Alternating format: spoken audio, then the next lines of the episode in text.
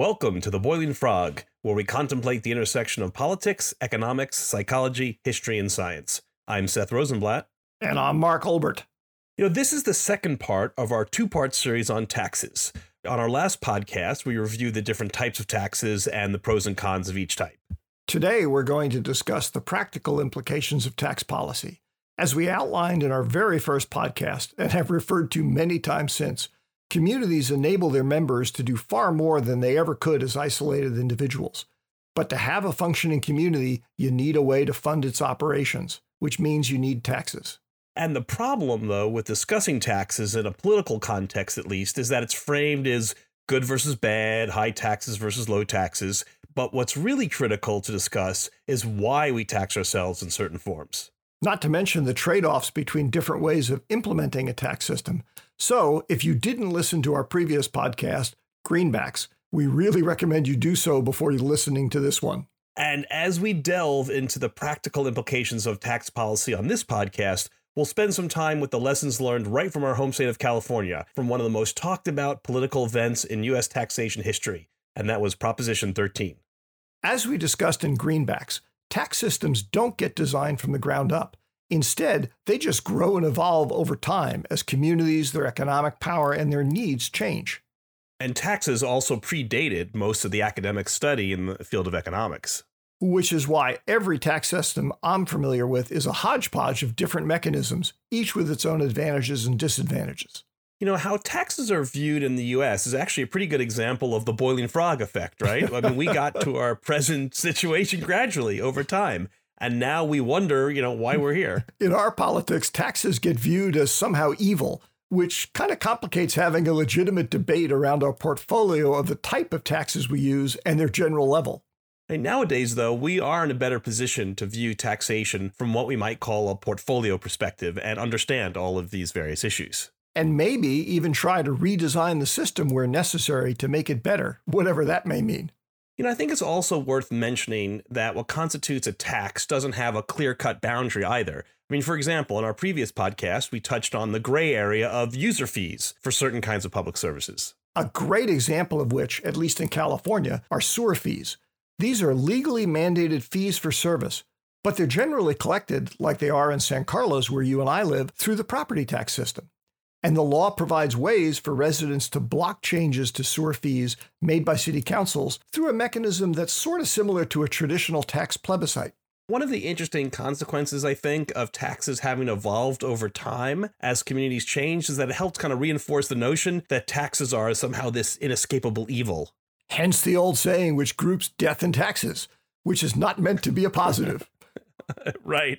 Although it's an odd equivalence when you consider that if any of us stop to think about it, I mean, some mechanism has to exist to pay for services. You know, roads, sewers, police and fire protection. I mean, these are all essential to the function of any community. Granted, what we think of as public services weren't always deemed best handled by community wide efforts. As I recall, every mountain pass into California was once a privately owned toll road. And I recall you're telling me that in Imperial Rome, fire protection was provided through fire brigades that property owners contracted with privately. and who were commonly thought to go around setting fires when business was slack. Which may be why communities created this whole concept of public services in the first place. You know, they were more reliably provided, certainly more universally delivered, you know, when they were provided by the community rather than private organizations. Some services also significantly improved community health and safety when they were made public, so it made sense to make them mandatory and funded through taxes. Yeah, sanitary sewer systems, right, are a great example of this. I mean, nowadays, no one in their right mind would want to live in a densely populated community if their neighbors were allowed to dispose of their sewage by just burying it or dumping it uh, on or near their property. yes, which is why I've always liked the Oliver Wendell Holmes quote I do not mind paying taxes, for with them I buy civilization.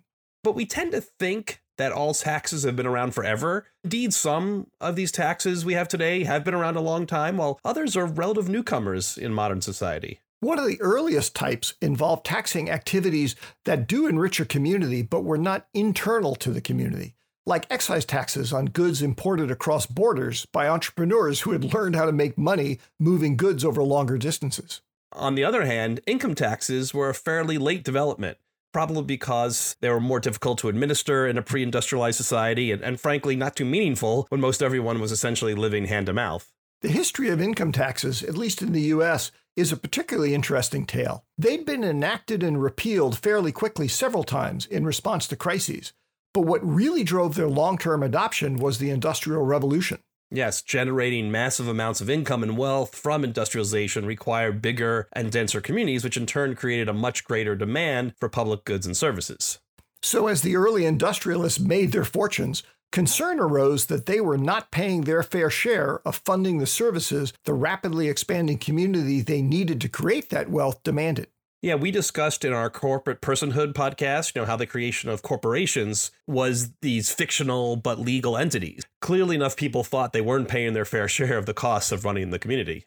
The political forces which first enabled the creation of the US income tax are recurring today in response to our embrace of economic libertarianism and the concentration of its payoff in a relatively small number of hands.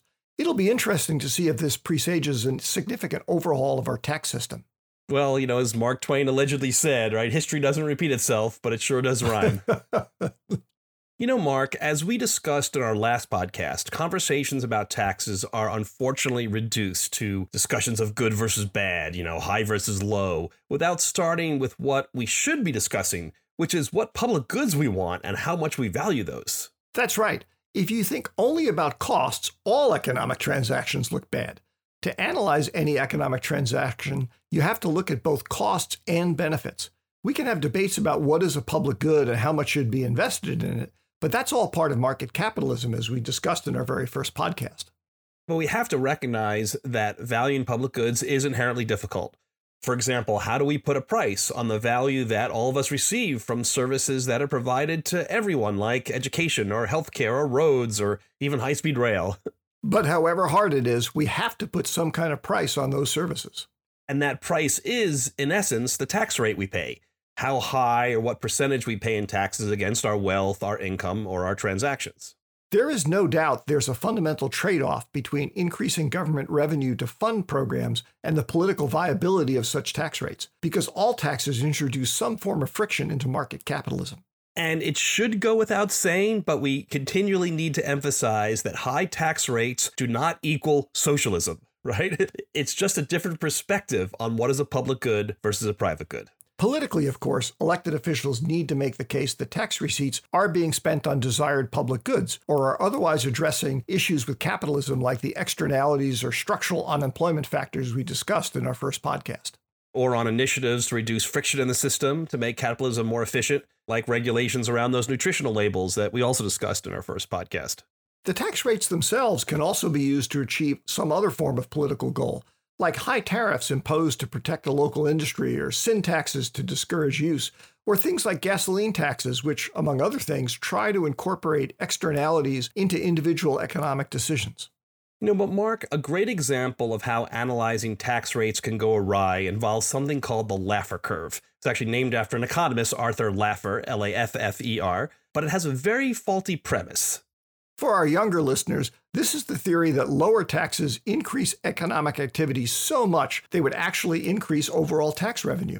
It's the basic supply side argument for lowering tax rates, part of another theory called trickle down economics.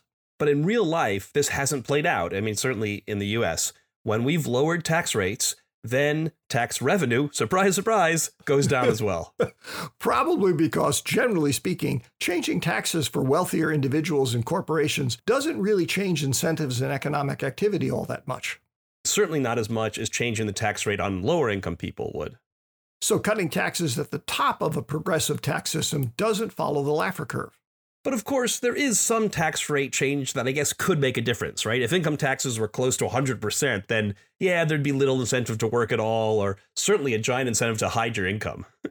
but at the kind of tax rates we have in the US, we aren't anywhere close to that level, which is why I always thought it was ironic the theory was called the Laffer curve, because it's really pretty laughable. You know, and our history has shown that relatively high marginal income tax rates don't depress economic activity the way many conservative economics and politicians have historically predicted. As long as you can still make some money, it still pays for wealthy people to continue to work, to invest, all of which helps drive economic growth.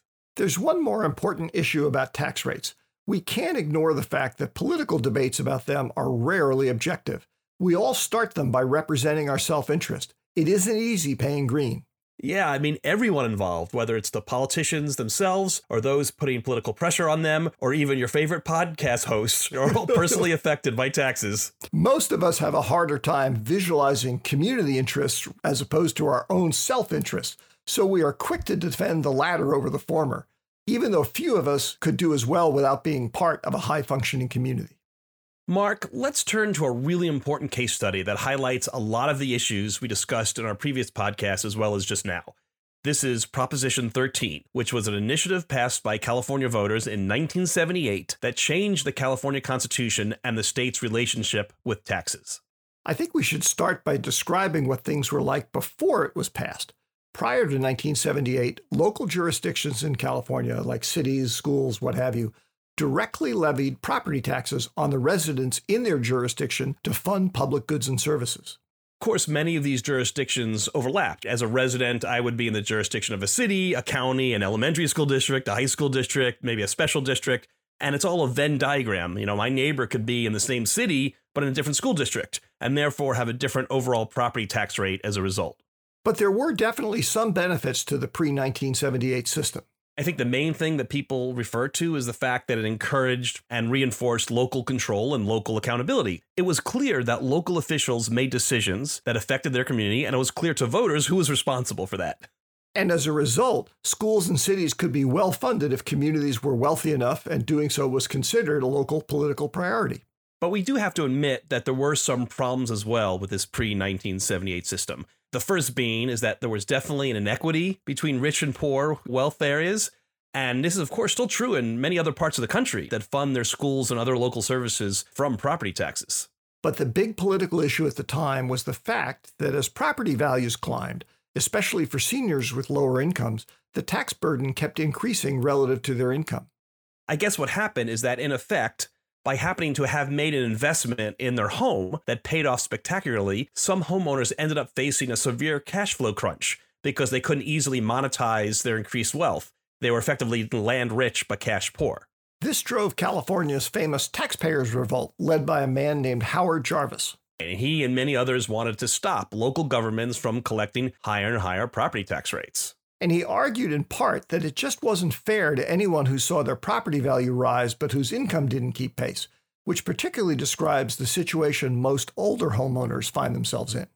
You know, Mark, I don't think either you or I were in California in 1978, but it does feel like there could have been other solutions at the time that weren't as dramatic as what the Prop 13 proponents were proposing. You know, I'm not sure if, if they were considered then at all.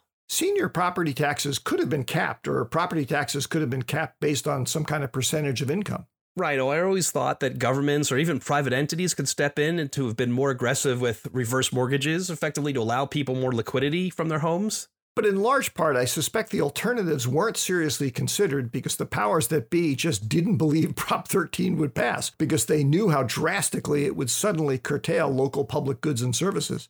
Boy, were they wrong in any case, there wasn't enough political momentum behind those ideas, which would have been more of a surgical scalpel than a sledgehammer to the system. So Californians passed Proposition 13 on June 6, 1978. And it contained two major provisions. The first was that property taxes would be capped at 1% of assessed value for both residential and commercial property. In addition, assessed values could only significantly change when a property was sold. If someone simply maintained their ownership in that property, the assessed value could not increase by more than 2% per year, regardless of how the actual market value changed. Those provisions became very significant over time. For example, in San Carlos back in 2015, the median assessed value of a single family home was just over $700,000, while the median market price of a home was north of $1.5 million. Yeah, I mean, Mark, I've been in my house for over 25 years, and the assessed value of it for the purpose of calculating property taxes is only about a third of its actual market value. it's worth mentioning that while Jarvis and the others were the face of Proposition 13, most of the money used to fund the campaign to get it passed came from business interests. We'll come back to why they did that when we talk about the legacies of Prop 13.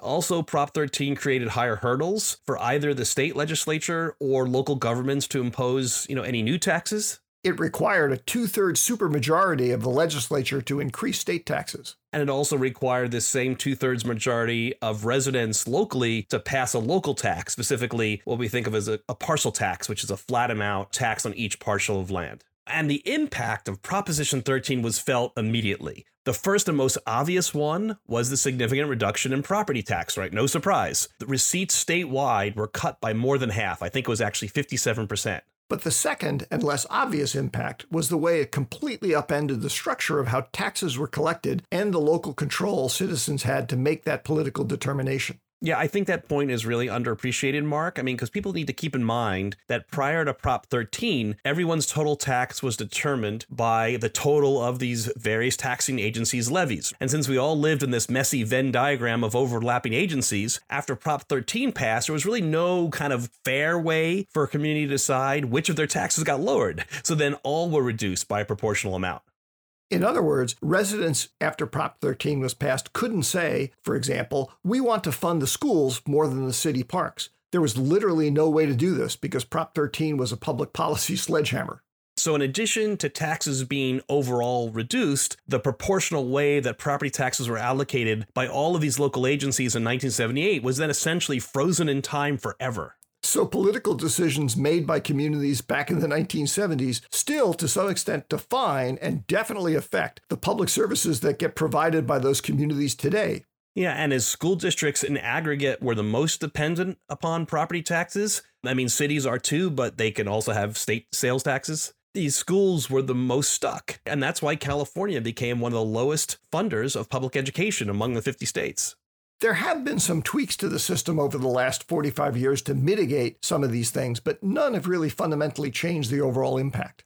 Another underappreciated impact of Prop 13 was that the overall burden of taxation had to shift from the local level to the state because property taxes weren't enough to adequately fund schools anymore, which was necessary because in California, providing public education is guaranteed in the state constitution. In the end, every California homeowner woke up on June 7, 1978, owning a house worth much more because its carrying cost had suddenly gone down dramatically. Which is why I like to describe Proposition 13 as California homeowners voting themselves a subsidy, a subsidy from future residents of California to themselves, the current residents. That's right. Prop 13 was a massive wealth transfer to then residents of California from the people who hadn't moved there yet or hadn't been born yet and who weren't able to vote on the change. You know, when you and I were both public officials, we were asked many times why we just can't get enough of us together to overturn Prop 13. And reversing that subsidy is the core of why it would be difficult to overturn. Not many people are going to vote to give a subsidy they currently benefit from to people who haven't moved here yet, right? Let alone be willing to lower the value of their house now by increasing its carrying cost. Seth, let's move beyond the immediate historical impacts of Prop 13 and discuss what it means today to us as homeowners and residents. For one thing, the cap on property tax rates does lower the cost of homeownership. I mean, it certainly does. I mean, I have family on the East Coast that have homes worth a fraction of mine, but actually pay more in property taxes. One of the stranger legacies of Prop 13 is how everyone in any community is treated unequally. It's quite common to find seemingly equivalent properties that pay radically different property taxes. Yeah, even similar homes right next door to each other can pay very different amount in property tax and very few people think that's a fair system. when I was on the school board, every time we put a local parcel tax measure before the public, which is allowed under Prop 13, I'd always get emails from recently arrived homeowners who were astounded we needed to ask for more money. I always told them to ask their neighbors how much those neighbors paid in taxes, and they'd see why the increase was needed. and I also had a hard time explaining to members of the public that, unlike almost everywhere else in the country, with a few limited exceptions, what they paid in property tax had no relation to how much our schools got. This was another consequence of shifting the burden from the local level to the state. Another unusual legacy stems from shifting school funding from the local to the state level. Yeah, because this made education funding much more dependent upon state sales and income taxes which, as we discussed in our previous podcast, are highly dependent on the overall economy, making school funding affected by economic booms and busts. This contrasts with the earlier system, which relied pretty much solely on property taxes, a form of wealth tax, which isn't affected much by economic cycles. And it should be obvious that the demand for most state or local provided services, and including education, doesn't vary depending on how well the overall economy is doing. Whether GDP is going up or down, you still need fire departments, police departments, and even people to pick up the trash. So, when Prop 13 rolled back, capped, and constrained property taxes, all public services immediately came under the gun. And while the proponents of Prop 13 argued that there was enough waste in public spending, which could be cut to offset the reduction, reality was often quite different. People just didn't want to see essential services cut back. And just like we discussed in our podcast on waste, fraud, and abuse, one person's waste is another person's vital public service. The net result was that while public spending did decrease, things like income and sales taxes were increased to compensate. This then gave California the reputation of being a high tax state, which we'll dive deeper into in a couple of minutes. But what it really did was just change the portfolio of taxes and place a different set of burdens on the community. In particular, as we mentioned in our previous podcast, sales taxes are really pretty regressive. The poorer you are, the greater share of your income you have to spend on things that are subject to tax. And income taxes, even though they are structured so that higher earning people pay a higher percentage rate, avoiding some of those regressive effects, are inherently quite sensitive to economic activity. So the net result is California now has a system of funding schools and other public services with these cyclical sources of revenue, meaning that just when a contracting economy is putting more pressure on community members, who might therefore have a greater need for public services, the money to pay for those services is reduced. Some conservatives like to argue that solving this conundrum merely means communities need to maintain adequate reserves to get through the inevitable downturns. Yeah, but Mark, doesn't that argument ignore the political pressures that come into play when a community looks to put aside money? It certainly does. For one thing, while governments, at least ones that can't print money, don't want to, and in fact can't, spend more money than they take in over time, they also don't want to spend anything less than what they do take in. Every dollar saved for the future is a dollar that can't be used to address a current community need. And the reality is, communities always have more needs than they have resources to meet them. And any government that takes in more money than it spends would then come under pressure to cut taxes anyway. Which creates an interesting situation where the same conservatives who demand balanced budgets can end up being the people demanding tax cuts when tax monies are set aside. So, bottom line, the much greater volatility of income based taxes exacerbates many aspects of having a reasonably smoothly running government. Seth, let's talk about another implication.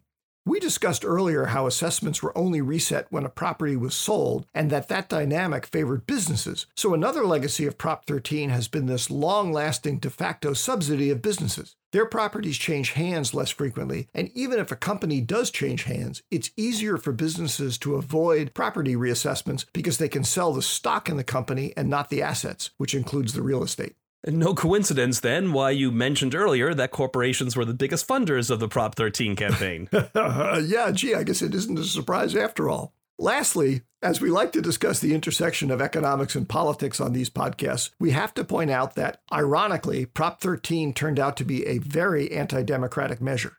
It was voted in by a direct democracy process, but as we discussed in our podcast on voting and democracy, there are serious flaws with public initiatives.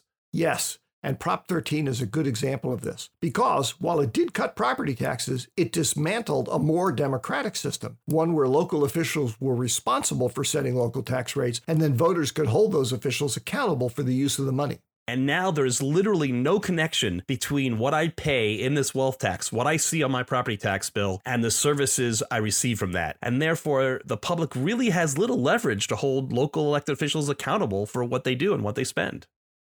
So, given those consequences, most of which were not anticipated, let's discuss what residents of California have done in response to both the intended and unintended effects of Prop 13. There have been some attempts to repeal it, but they've basically gotten little traction. No surprise, given the reverse subsidy issue we mentioned earlier that repealing it would entail. In fact, if you poll people today, there is almost as much support for Prop 13 as there was back in 1978. And that's in fairly liberal California, right? there, there have been a few new laws passed, right, including one recently to fund additional arts education in schools, as well as some previous ones that put some minimums on state funding in schools, but they really only poke around the edges of the problem. In many wealthier communities, particularly where you and I live in the San Francisco Bay Area, residents have taken matters into their own hands. These communities now pass their own parcel taxes and have started their own community foundations to raise private money to fund public schools. And we can't begrudge them for doing that. I mean, ours is one of those towns, but we have to recognize that what we're doing is effectively returning to the inequities of the pre Proposition 13 days, but just at a lower level of funding for everyone. yeah, effectively the worst of both worlds. So, are there any real structural long term solutions here? I mean, we basically just postulated that the public will never repeal Prop 13. So, what else can we do?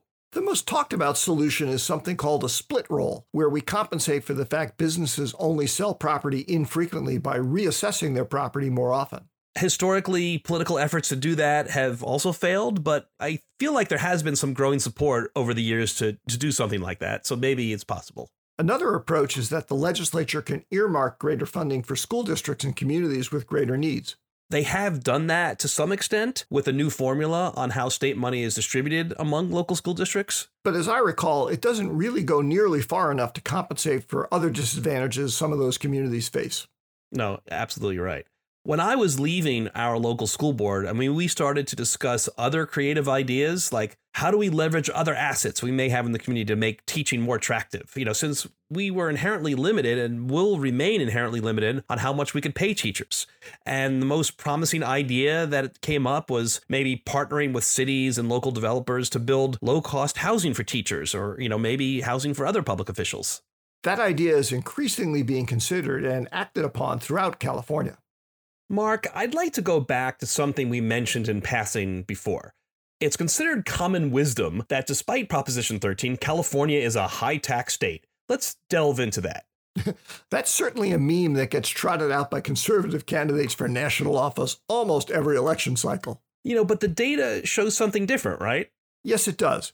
When you consolidate all the various taxes individuals pay that are levied by a state or by a jurisdiction within a state, sales taxes, property taxes, income taxes, and excise taxes, and look at that within the context of the overall gross domestic product generated within the state, California is not the highest tax state. In fact, it comes in at number nine with an overall tax burden of slightly over 16%.